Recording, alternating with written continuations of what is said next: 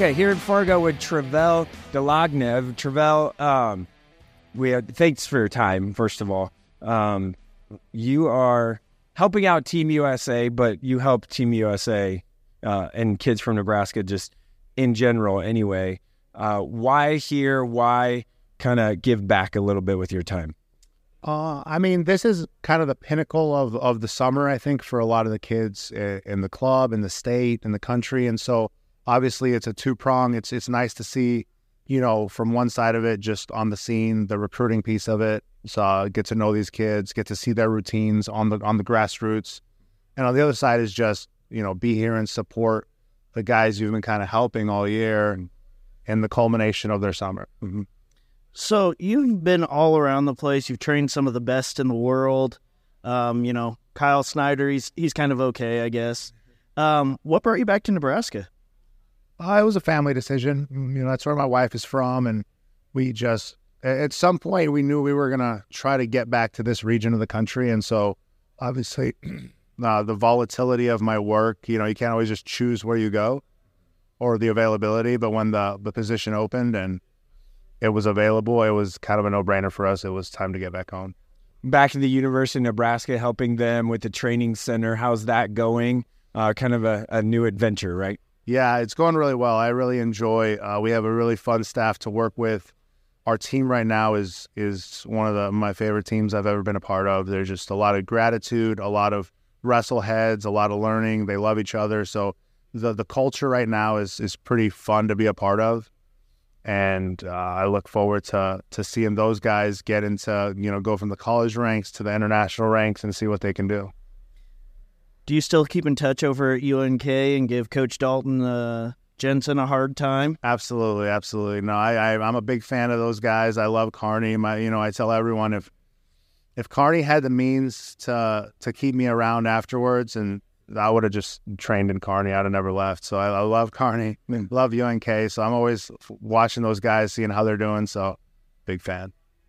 Um, your experience, right? I mean, you've wrestled some of the best in the world ever in your life. Is there one kind of memory? What's the the best memory that stands out to you? Gosh, that's that that'd be tough. I mean, uh, I, like right out the gates, just emotionally, it was probably my first world team. Mm. Right, I had no, I, I, you know, in my, my, I tell these guys a lot. It's like, you know, the cliches sometimes is, you know, I've trained and so hard that I, I know I'm gonna win. You know, and you come in here with this extreme amount of belief, but that's just not the case. You know, it's sometimes hard to believe you can do something until you do it. Mm-hmm. And so that was kind of the case with my first world team. I was just, I had no intention of winning.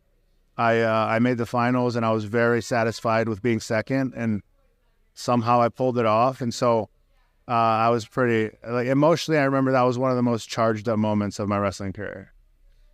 So I mean what what's your mindset then when you're lining up against guys like Steve Mocco and then you know Les Sigmund a guy that you'd had some trouble with in college?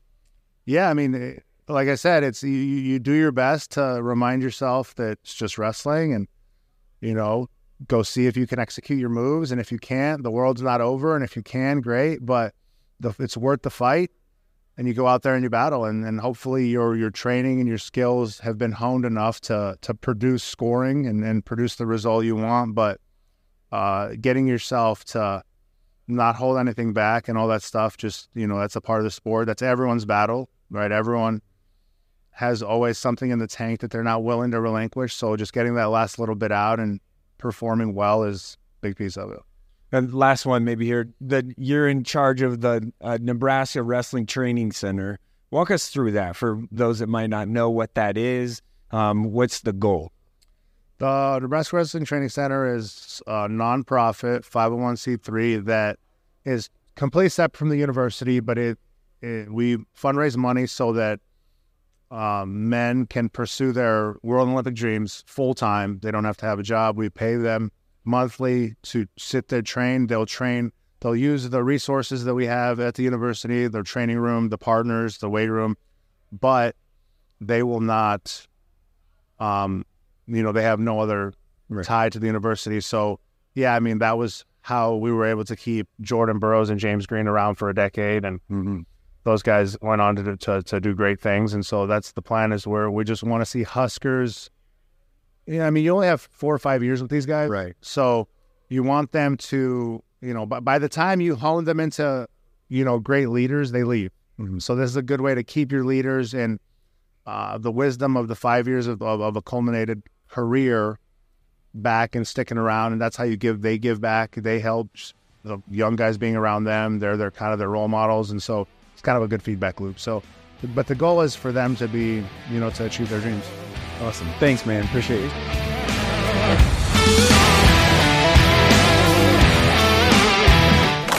A Hurrdat Sports Network production.